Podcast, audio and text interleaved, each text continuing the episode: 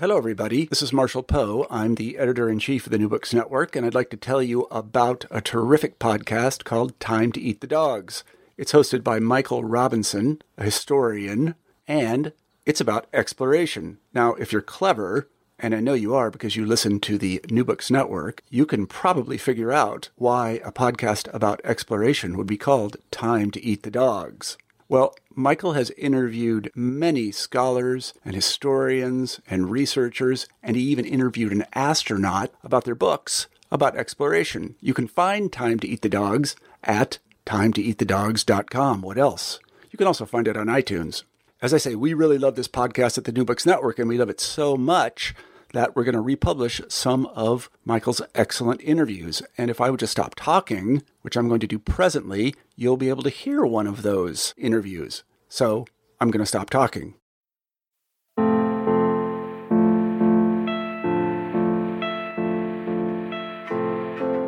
When I teach oceanic exploration, I tend to glaze over the importance of Madagascar since it's so close to Africa and it's located within a pretty predictable wind pattern of the Indian Ocean. So, what's there to talk about? Well, a lot, actually.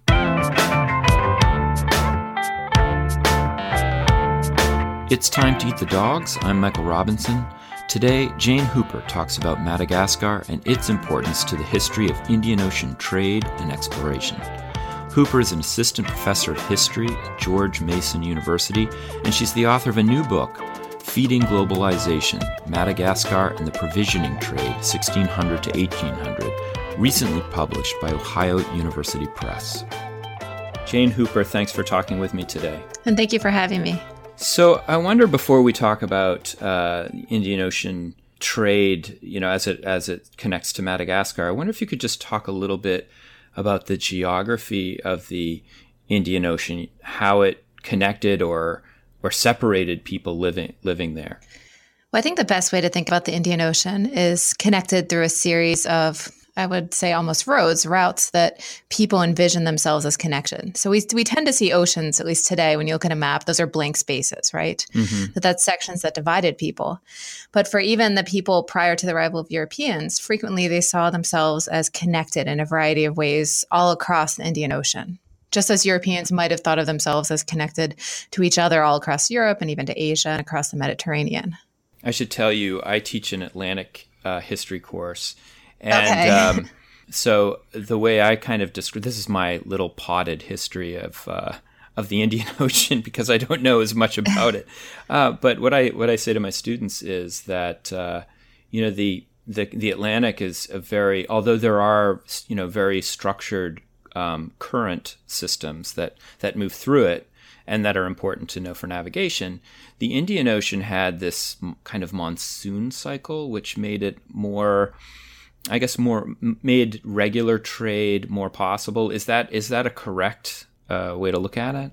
Yes, that's correct. So it, it meant that there was much longer connections, a much longer history of connections, very specific ones, north south and somewhat east west. But Madagascar itself is on the very edge of these wind systems. So Madagascar ends to be the end of the monsoon mm-hmm. winds, mm-hmm. where the last vessels would end in the north. But also, Madagascar itself was settled sometime around between you know the fourth century CE or so, maybe a little bit later. Scholars debate by immigrants coming from all the way from Indonesia, present day mm-hmm. Southeast Asia.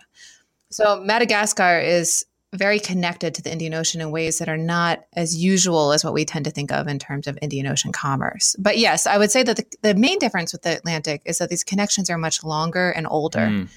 And so the spread of Islam, for instance, would change the way people would envision those connections, the spread of material goods, um, merchants, the ways in which families set up connections are much different than what we see across the, the Atlantic, I would say.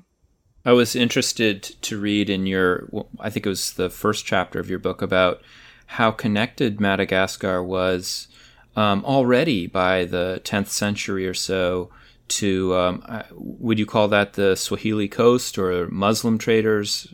Yes, I would say Swahili coast, roughly defined. Um, Islamic East Africa. And so here we're talking about the Islamic northern coast of Madagascar, northwestern for the most part. Obviously, other parts of the island were connected, but to a lesser degree.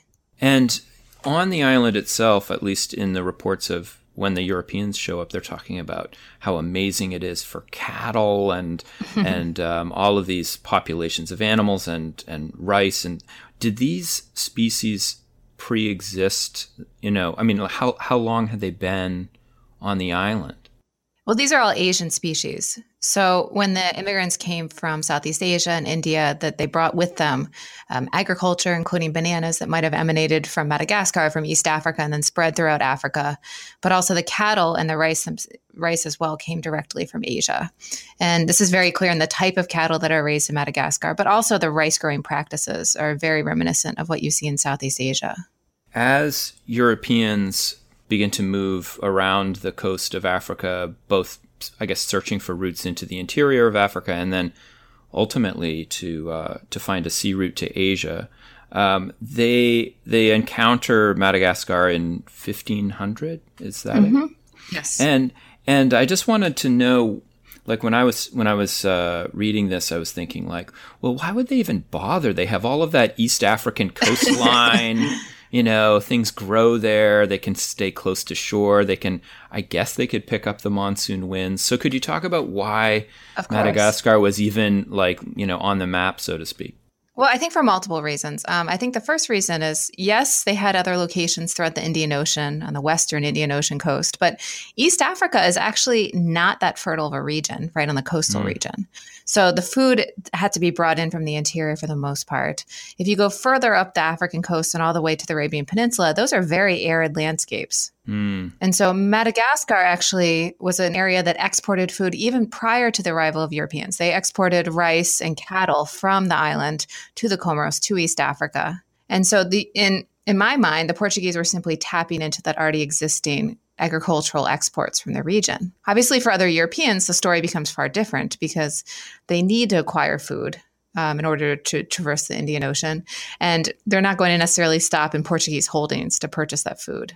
Yeah, you mentioned that um, it quickly um, gained a reputation among European powers as a kind of uh, Eden for um, I can't remember. You you you profile um, an account I think from the early 1600s saying this is like the the happiest people in the yes. world live in Madagascar and it's the most fertile place in the world.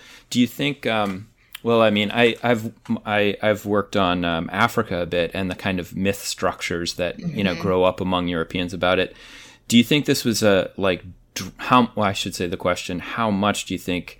this kind of um, idea was driving European sailors towards the island. Yes, I mean, I think it was very much overblown. Mm-hmm. Um, I think what Europeans are responding to is the presence of food already available for sale on the coastline, whereas, um, you know, the people themselves don't necessarily have a great surplus of food beyond those goods that they're trying to export. Mm-hmm. But for Europeans coming as merchants, you know, they're welcomed in. There's already a locally, you know, practicing market for selling this food.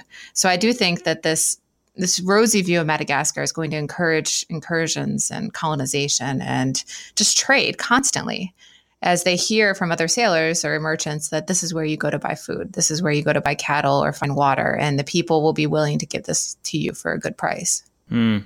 You know, I kept thinking as I read um, about Madagascar in your book that, you know, I kept trying to think, well, how does this compare to Africa? How does it compare? Mm-hmm um, because there there are a lot of parallels that you talk about. Like um, you know, Europeans are looking to get stuff that's valuable. Le- Europeans are looking to get uh, food, and then ultimately.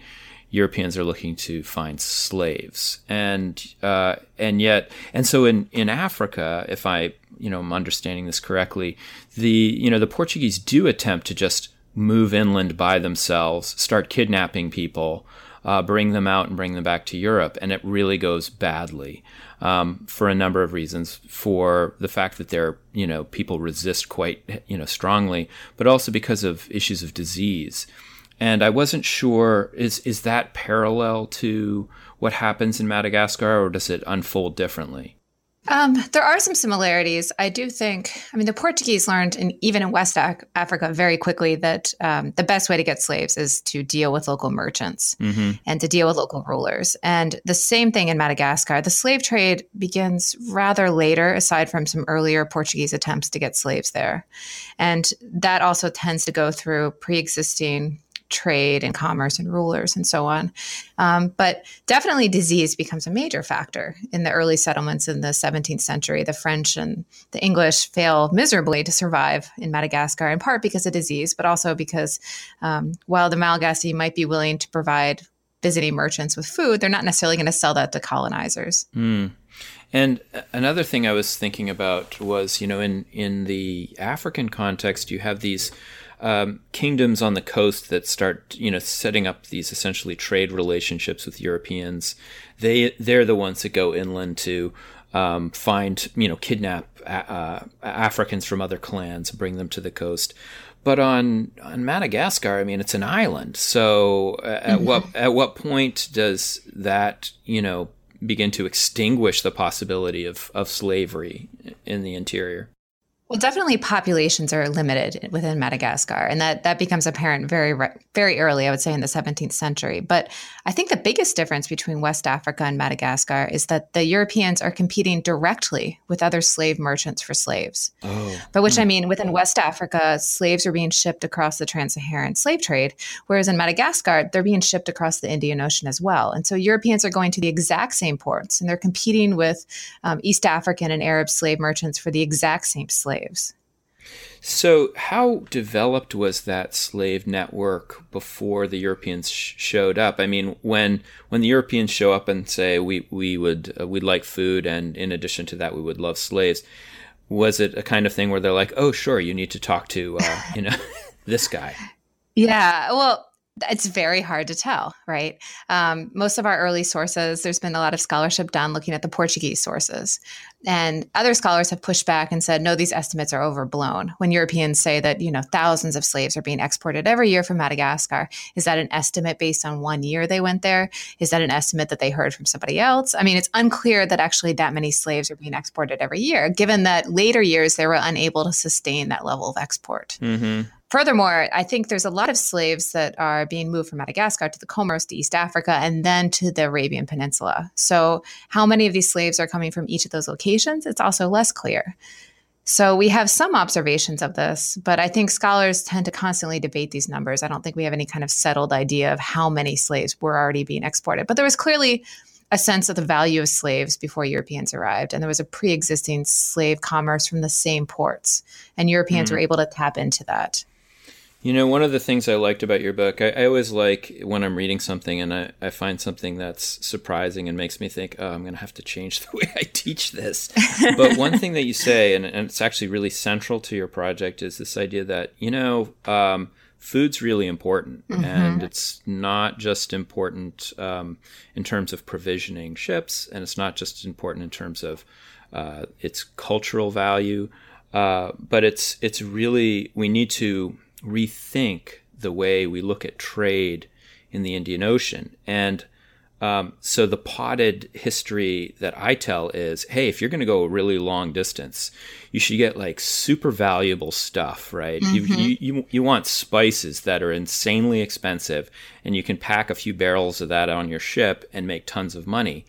And you argue that that's a really simplistic way of looking at trade. So I was wondering if you could just talk a little bit about that. Of course. And this isn't to say that the luxury trade is not essential. Obviously, that's what's powering European vessels across the Indian Ocean, or even local Indian Ocean vessels are carrying luxury items.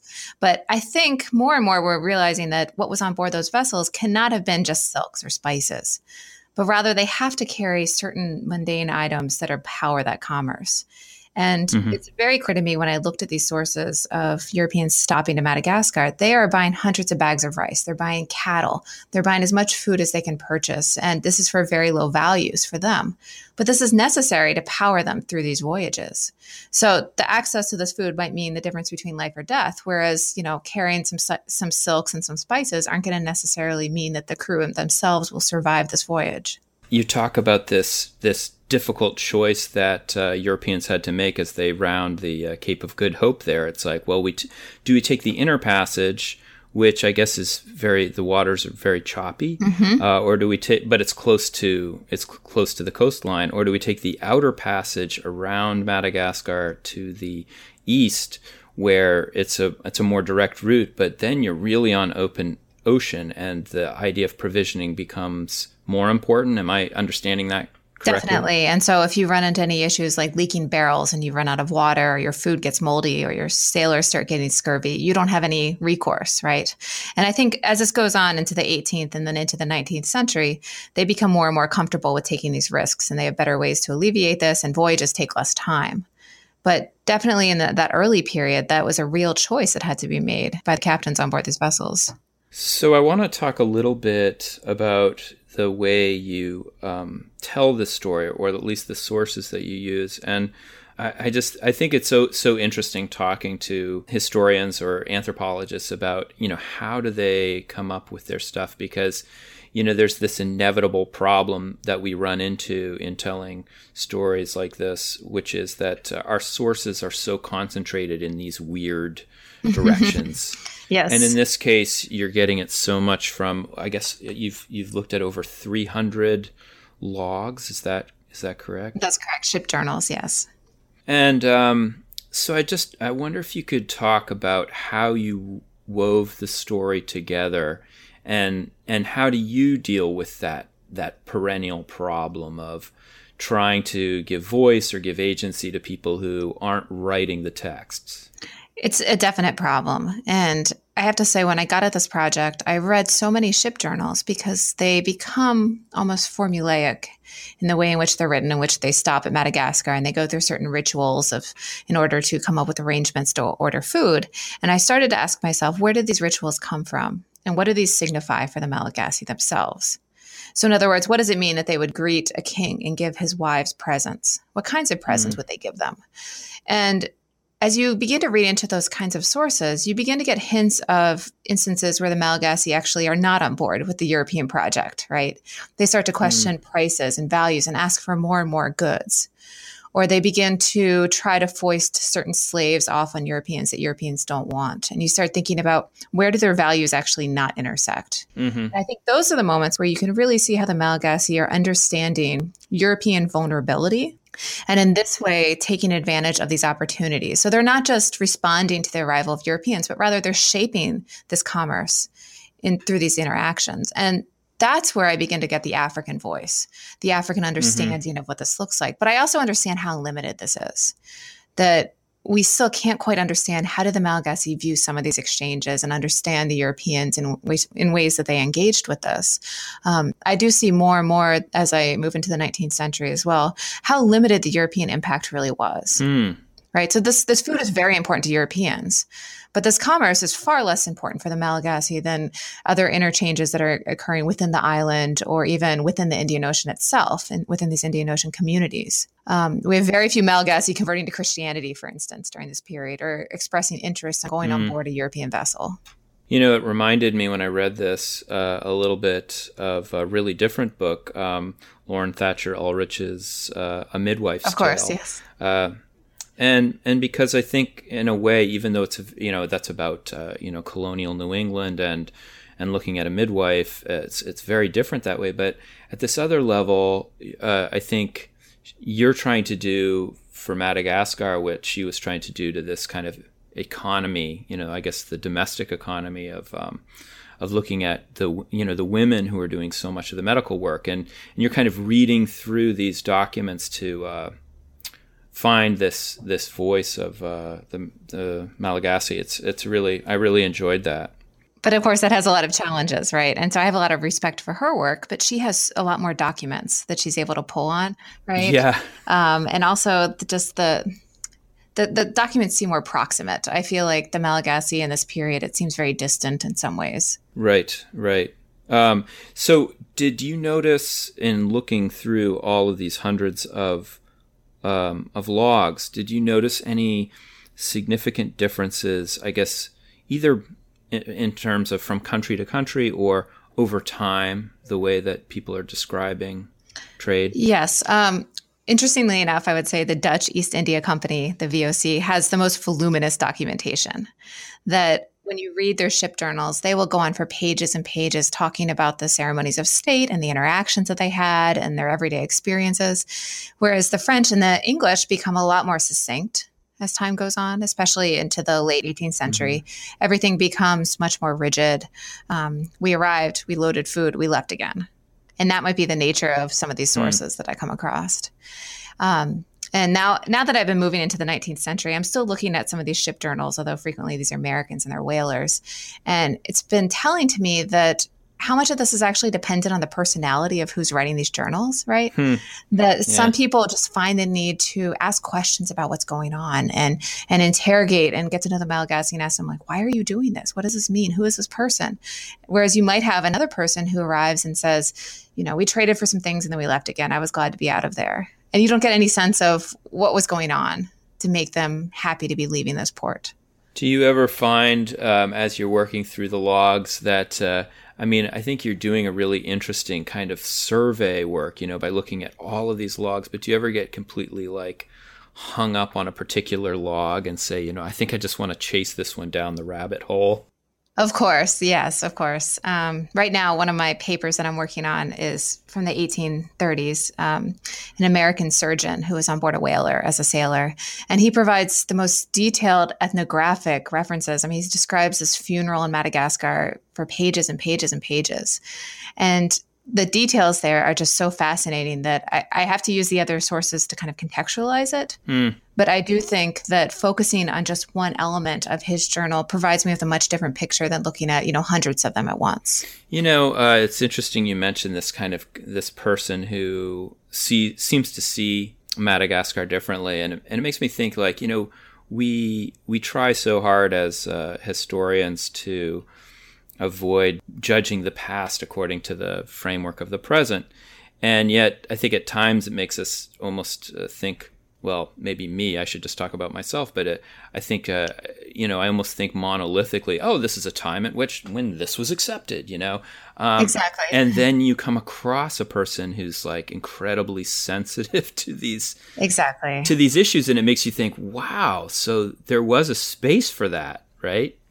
Exactly. Yeah. And it reminds you how diverse their views are. I think that's something that's really hard to get across to students as well, is that we, ha- we tend to say Europeans thought this, mm, the Malagasy yeah. must have thought this. And it doesn't give us any space to think through how did they personally experience, you know, what they felt and, and stated, and what does that really mean? So uh, you visited Madagascar. Did you did you live in Madagascar? Yes, right after undergraduate work, I went to Peace Corps. I joined the Peace Corps and went to Madagascar. Lived there for a little over two years. And how did I guess how did your or did your personal experience in Madagascar, I don't know, frame the project, or did it shape the way you thought about the project as you went into, you know, uh, your grad program, for example? Definitely. Um, well, so I lived on a tiny island off of eastern Madagascar called Ile Sainte Marie. And um, I've done some work on that island because that's the pirate island, is the way it's known, because it was settled by obviously Malagasy, but then it was joined by European and American pirates at the end of the 17th century. And so there's some fascinating memories of that history in Madagascar. And it had got me thinking about the ways in which people in this part of Madagascar that would seem very isolated to us you know, looking at it from the United States, understood their place in the world and understood connections across the seas in various ways. Hmm.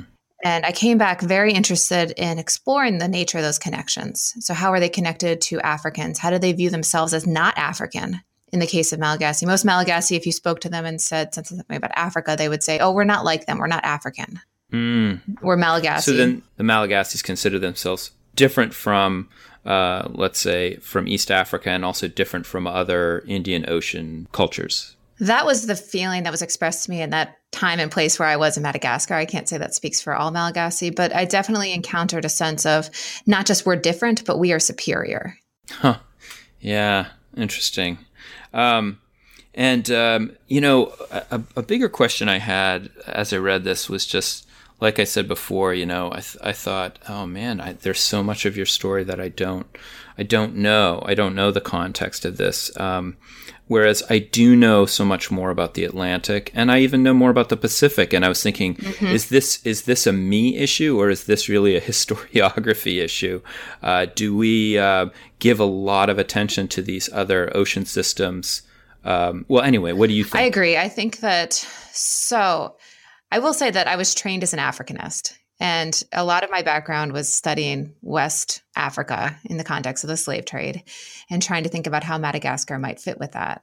And I think part of this, the, the neglect of studying the Indian Ocean in particular, but also this part of East Africa, has been that um, the ways in which jobs and so on are, are thought through in the academy are focused around land masses. Mm-hmm. And I think there's been a greater acceptance of the Atlantic world and to a lesser extent the Pacific. But I think the Indian Ocean still focuses almost entirely on India. So if you do talk to somebody who's an Indian Ocean specialist, at least until recently, they probably worked on India. Mm. Or perhaps the Middle East or Southeast Asia, but likely not Africa and mm-hmm. Madagascar. Mm-hmm. And that, that part of the world tends to fall out of these discussions entirely. And Madagascar is a location that is inhabited by people that do not speak a Bantu language.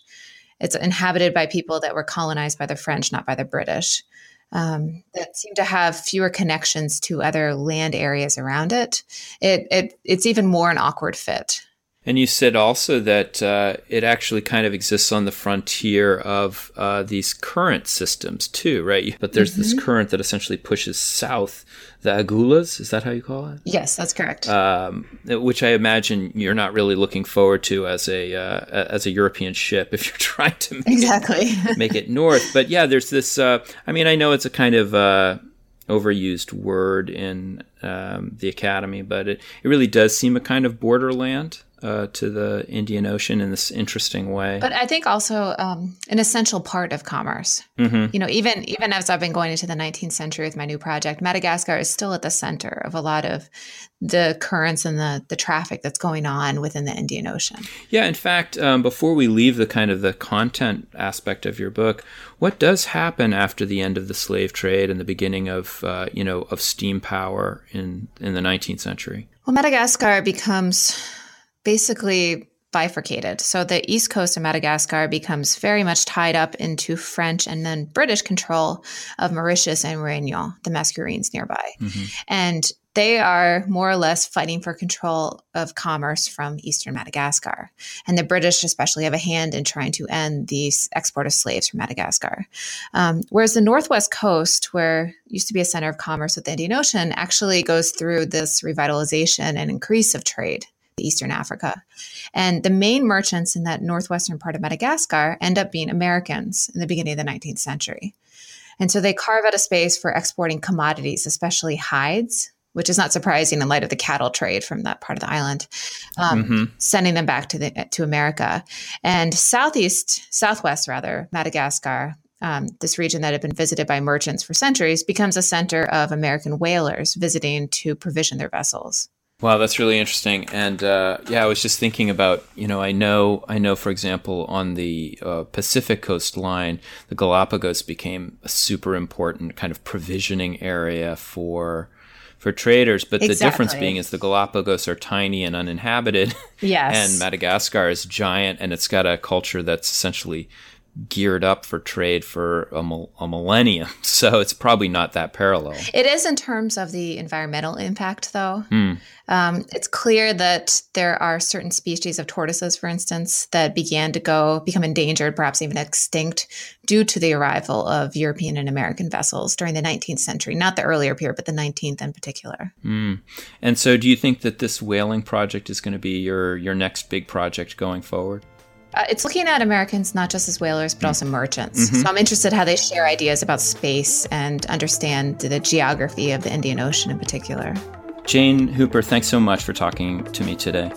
Thank you for having me. I really had fun. That's it for today. Next week, Richard Jobs talks about the backpacker movement of the 1950s and 60s and how these young travelers helped reintegrate a fractured Europe. Our music was composed by Zabrat, a really great Montreal band. Make sure to check out their Bandcamp page if you get the chance. And check out the Time to Eat the Dogs page too. See you next week.